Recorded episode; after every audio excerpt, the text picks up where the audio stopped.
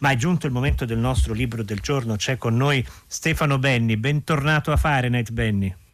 Ciao, ciao, grazie. Il libro di cui parliamo, il nuovo romanzo di Benni, si intitola Giura, eh, giura come nel verbo giurare, non la catena montosa francese, tanto per capirci, è pubblicato da Feltrinelli, è, è una storia d'amore eh, come ossatura di base, di fondo, la storia eh, dell'amore che parte dalla prima giovinezza tra Febo e Lunaria, detta Luna, e che attraversa tutte le loro vite ed ha un po' la struttura, se vogliamo, del romanzo ellenistico, di tanti altri romanzi, cioè un, un amore eh, ostacolato in tanti modi che alla fine, e ovviamente la fine non la diciamo, ma possiamo dire che a un certo punto i due arriveranno a essere veramente ai poli opposti, lontanissimi, nelle terre più gelide Luna e in quelle più calde Febo. Ecco, lei ha voluto veramente tendere al massimo la molla di un amore per poi vedere cosa accadeva in questo romanzo, Stefano Benni? Ma io credo che in amore, gli amori infelici che si interrompono eh, sono molto di più degli amori felici, che molto spesso sono anche più noiosi. E quindi questo è un grande amore vero, perché è un amore vero, ma è un amore che è vissuto, diciamo così, a intervalli. Ogni 15 anni questi due personaggi si ritrovano, si amano e poi il destino li separa e, e poi li riunisce 15 anni dopo. E tra l'altro eh, è un amore che almeno nelle prime tappe in questa serie di incontri distanziati, è relativamente casto. Cioè non stiamo parlando di due ragazzi che fin dalla prima volta intrecciano una relazione sessuale e poi si ritrovano appunto ogni 15 anni. All'inizio parliamo semplicemente di baci e per parecchio tempo. Come mai? Perché quando io avevo 13-14 anni non ero come i tredicenni di adesso eh, per me l'idea di baciare una ragazza per 10 anni mi, mi, faceva venire il morbillo, eravamo molto più fessi e quindi la, la prima fase del loro amore è totalmente casta. La seconda è eh, c'è un bacio, però viene interrotta da un evento molto cruento che li separa, poi finalmente arrivano su un'isola magica che penso tutti riconosceranno la Sardegna e lì invece scopano felicemente. E poi anche a 60 anni ci riprovano, eh, insomma se la cavano, non proprio come, come prima, ma ritornano a fare l'amore, diciamo così, da persone eh, mature. Visto che ha citato la Sardegna, la Sardegna ha un significato particolare per lei come scrittore? Per me sì, perché sono 40 anni che io vado in Sardegna, ho, passato 5 anni della mia vita in Sardegna. E ho sempre trovato che per me è, è il luogo dell'avventura, insomma, quando io penso alla Sardegna eh, penso come ai Caraibi, a Maracaibo, ai libri di, di, di Salgari, c'è ancora un, un profumo diciamo di, di meravigliose avventure in Sardegna. Sempre meno, ma c'è il mare e poi c'è questo popolo assolutamente mm, che ha qualcosa di, di, di uguale ma anche di diverso dagli altri italiani, ha una fierezza che mi ha mh, conquistato. In uh, Giura lei, Stefano Benni, chiama la Sardegna isola magica. In effetti mm. c'è parecchia magia nel romanzo, anche ben prima che si arrivi in Sardegna. È legata soprattutto alla figura di Luna. Come mai? Perché nell'Appennino, dove sono nato, eh, più che dal medico si andava dalla mammana, dallo, dallo stregone, quindi Luna eh, da grande vuole fare la strega perché ha una nonna strega che fa le pozioni magiche, che conosce i funghi.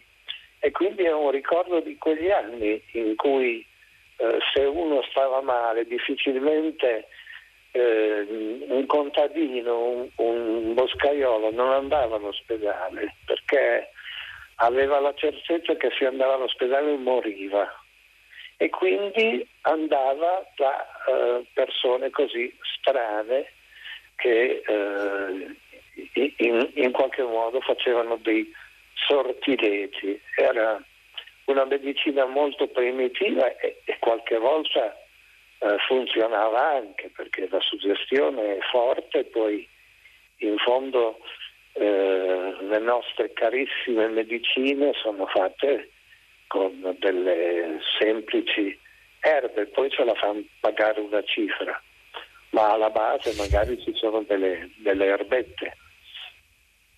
C'è un episodio in cui eh, Luna si ritrova in una specie di ehm, ritiro New Age in cui eh, incontra una serie di pratiche mediche o simil mediche eh, su cui lei spende pagine di, di, intensa satira, però al tempo stesso eh, la fiducia nel, nell'erborista, in ciò che l'erboristeria tradizionale può dare, rimane viva. Quindi, come dire, le forme di medicina alternativa vanno distinte l'una dall'altra? Ma assolutamente sì, perché la medicina ormai in termine olistico forse si spreca anche. Certo, ultimamente questa pandemia ha fatto un po' saltare tutte le certezze che avevamo e quindi si ricomincia da zero e credo che i bravi medici, i bravi scienziati devono fare un esame di coscienza e dire forse ci siamo fidati troppo di quello che avevamo scoperto e forse è giunto, è giunto il momento di ricercare qualcos'altro, di, eh, di cercare altre vie di salvezza. Ecco l'irrazionale. Eh, stiamo girando un po' attorno a questo tema con Stefano Berni a partire dal suo nuovo romanzo Giura. C'è un'altra dimensione dell'irrazionale in, in queste pagine ed è quella mitologica. Beh, il protagonista si chiama Febo, la ragazza che ama, ha riamato, si chiama Luna e ha molto a che fare insomma, con, con una dea Luna e poi per esempio ci si rivolge a Giove e via dicendo. C'è una una sottotrama di riferimenti mitologici greci che possiamo cogliere attraverso il romanzo? C'è, anche se io non sono un grecista, ma adoro la mitologia greca e c'è in tanti altri miei libri, penso a uh, Achille Pieveloce, dove i protagonisti sono appunto Achille e Ettore. Ecco, lo scontro tra le divinità mi sembra come dire, molto meglio che lo scontro tra le ideologie o lo scontro tra le camarille politiche. Eh, I greci sapevano che gli, che gli dei erano cattivi e quindi si rivolgevano a loro con rispetto, con paura, ma in qualche modo era un, un rapporto vero. Poi il discorso è, è lungo. La scrittura in fondo è un continuo, è un continuo ritrovare questo sacrificio, cioè cercare, eh, inseguire il mito della scrittura e sacrificarci eh, molto tempo, molta intelligenza se ci si riesce, perché perché sennò sarebbe troppo facile. Eh, pensavo a mm, questa dimensione greco-mitologica, la nave dei cattivi si chiama Extra, che vuol dire odio in greco, sì, e ci sono altri sì. riferimenti. Sì. Ma eh, ecco, questo protagonista che si chiama Febo, quindi Apollo, Sole e via dicendo, tra l'altro tutti i capitoli di Febo hanno un piccolo, eh, una piccola immagine del Sole, così come quelli in cui invece parla eh, Lonaria hanno una piccola luna. Questo Febo è il solito lupo autobiogra- alter ego autobiografico che compare in tanti suoi romanzi? Ma ha qualcosa di autobiografico come in tutti i miei romanzi. Eh è giovane, è selvatico, è, presuntuoso, però credo che... Eh, Lei è giovane, selvatico e presuntuoso? Lo ero a quell'età lì, adesso sono più giovane, sono solo presuntuoso. Ma il personaggio secondo me che dà il segno a tutto il libro è Luna. Luna all'inizio del libro è muta, quindi non ha la possibilità di parlare e poi eh, un poco alla volta viene curata e scoprono che la, eh, il suo mutismo può essere appunto eh, diventare voce. Allora mi piaceva molto l'idea che loro si conoscessero da ragazzi e si amassero anche senza, senza poter parlare molto, cioè guardandosi negli occhi. Poi quando si ritrovano, eh, infatti c'è una scena dove Febo incontra Luna e per la prima volta Luna con la voce un po' roca perché l'ha appena recuperata gli dice eh, come stai? Ecco eh, credo che sia una scena abbastanza come dire se fossimo in televisione la gente piangerebbe, qua se ne frega, però uh, a me piace. Senta, a proposito di, eh, di piangere, ehm, il, i suoi romanzi, adesso per, penso in particolare a Giura, eh, fanno ridere, però hanno un rapporto particolare anche con il tragico. Cito solamente una scena, quella in cui Luna a un certo punto... Eh, pensa di uccidersi con la testa dentro al forno, fa la prova, apre il forno per vedere se la testa ci starebbe, ma nel forno c'è una parmigiana di melanzane di due giorni prima e lei finisce a mangiarsela. Ecco, qui c'è insieme il tragico e il comico. Lei cerca spesso di abbinare questi due sentimenti? Io sì, non riesco a uscire da questo binomio perché eh, sono tutti e due aspetti dell'attenzione. Se uno è attento al mondo, vede molto il dolore e poi vede tutte le qualità e i difetti delle persone e può um, ironicamente prenderlo in giro, ma è ancora più tragicomica la scena perché eh, in realtà Luna eh, vuole imitare con questa testa nel forno la, la poetessa che lei ama di più, e cioè Silvia Plath. E quindi dal dramma della morte di questa grande poetessa si passa molto prosaicamente a una parmigiana di melanzane. Eh, stiamo parlando con Stefano Benni di Giura. A proposito, il giurare, come mai è così importante per lei da avergli affidato il titolo del romanzo? Ma perché, eh, perché non si usa più tanto. Una volta parole come mh, mm, onore, eh, vendetta, eh, parola data, lealtà segnavano, hanno segnato per molti anni diciamo, i rapporti tra gli uomini. Adesso non è più così. Adesso qualsiasi politico può giurare che cambierà la storia del paese, eh, può eh, mentire, le famose fake news. Quindi questa lealtà di mantenere eh, la parola data non c'è più anche se poi magari finiva in un duello. Però eh, questa parola data era, era, importante, era preziosa, non, non si scherzava insomma col giuramento. Quando una persona diceva a un'altra io ti giuro, ecco, in qualche modo si legava molto uh, intensamente. E adesso credo che sia molto difficile se diventa roba da, da canzonetti, insomma, ti giuro che ti amerò tutta la vita, no.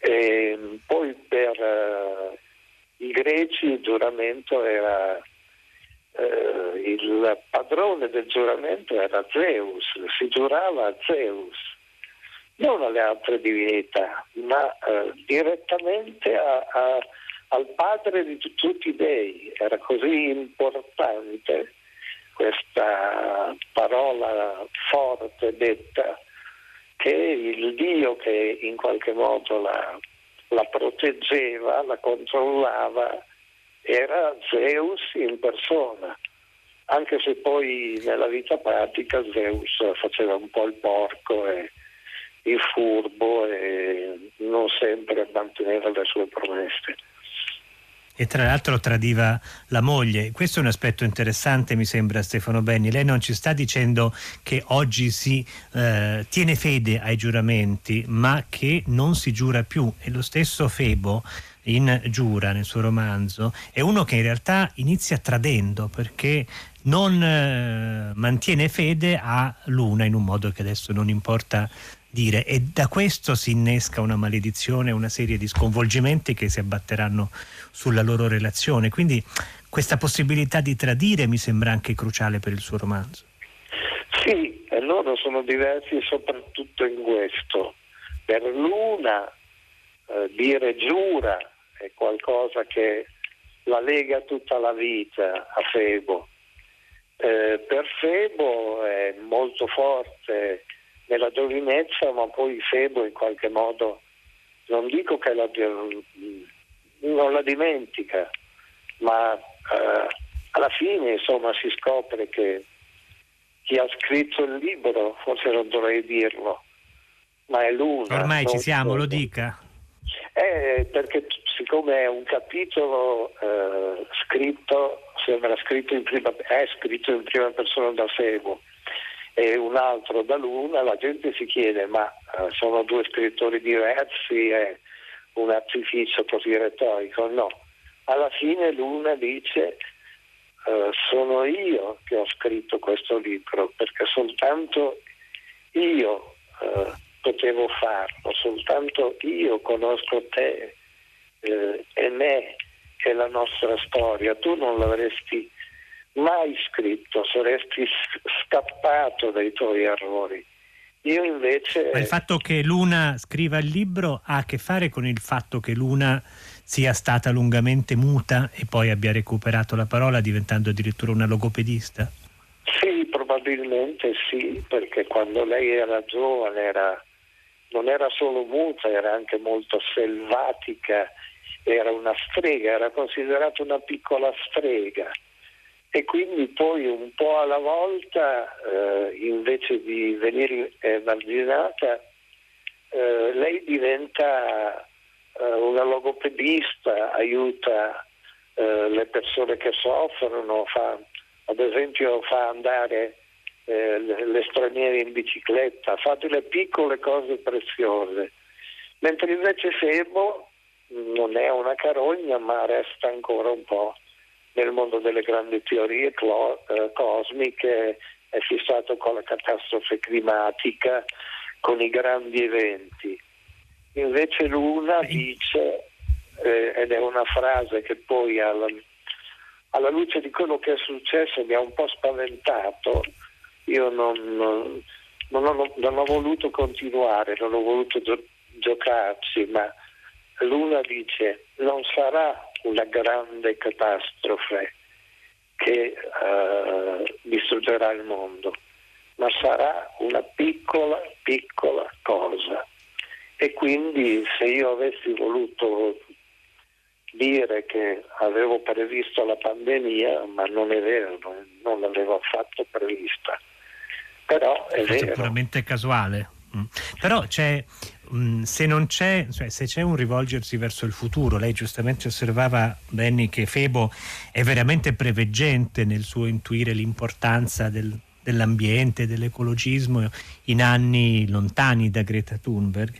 Al tempo stesso c'è molto sguardo verso il passato in Giura e il rimpianto di una uh, relazione con la campagna che è venuta a mancare, eh, il ricordo del 68, che del resto torna anche in altri suoi libri.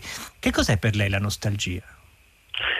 È questo, cioè Febo ha, ha vissuto un'infanzia eh, libera e fantasiosa in campagna e come ha conosciuto la parola ecologia, adesso non, non si dice più la parola ecologia, si dicono altre parole del libro pesanti, l'ha conosciuta perché la sua casa è stata distrutta dal passaggio dell'autostrada del sole e questa è storia. Tutto l'Appennino emiliano è stato devastato dalla speculazione edilizia. L'autostrada del sole era necessaria, ma non era necessario eh, massacrare completamente quel paesaggio.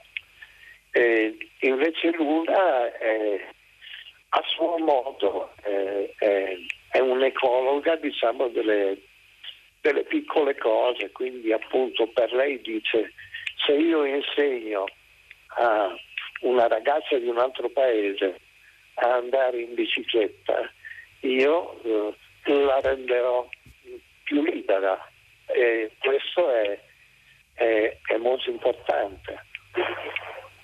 Ed è una cosa eh, che... Beni... Sì.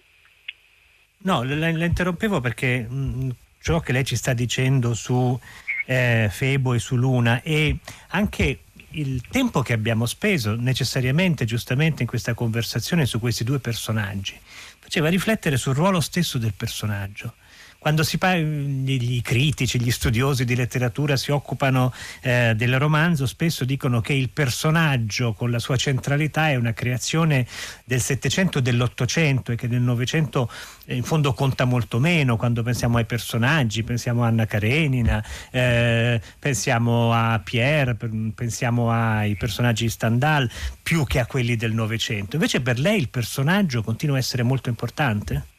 Ma io dei libri in cui c'erano molti personaggi, forse troppi. E invecchiando mi sono reso conto che avevo bisogno di due personaggi che si parlassero in continuazione e tutte le persone che ruotano intorno a loro sono degli amici cattivi o malvagi, ma è la loro difficile storia d'amore, insomma.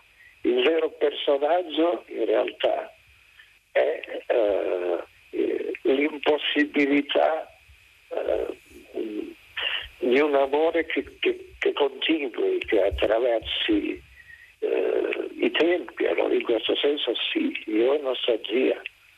Vorrei tornare nella, nella mia campagna da piccolo e rivivere le lotte politica della contestazione e rivivere l'emozione che provavo quando ho scritto il primo libro e invece adesso come vecchio posso avere solo nostalgia, sono un personaggio un pochettino così ottocentesco. si sente un po' ottocentesco, ma non, non saprei. Certamente, ehm, ecco, chi ha nostalgia ha nostalgia spesso dei padri, eh, dei genitori, eh, di coloro da cui ha tratto origine. In fondo in questo libro non, non, ci sono tanti. I padri sono delle figure o violente, il padre di Luna, o abbastanza assenti e superficiali come il padre di Febo, oppure indolenti come questo professor Diogene che fa da secondo padre a Febo. Le madri non ci sono moltissimo, ci sono delle nonne importanti, ma non c'è un voltarsi verso la generazione precedente. No, perché la campagna era un posto molto particolare e quindi appena diciamo un contadino aveva un figlio, questo figlio cercava di scappare dalla campagna e di andare in città, cioè non voleva restare in campagna, voleva diventare un cittadino e questo causava delle separazioni, nel senso che ci si ritrovava insieme nonno e nipote. Eh, I padri e le madri avevano questo sogno di lasciare la campagna e andare a vivere nella mitica città. E così è accaduto. Le campagne si sono svuotate e le città si sono riempite anche troppo. Il viaggio dalla campagna alla città è anche uno dei momenti topici di questo Giura di Stefano Benni, pubblicato da Feltrinelli, il nostro libro del giorno di oggi. Grazie Benni per essere stato con noi. Grazie a voi.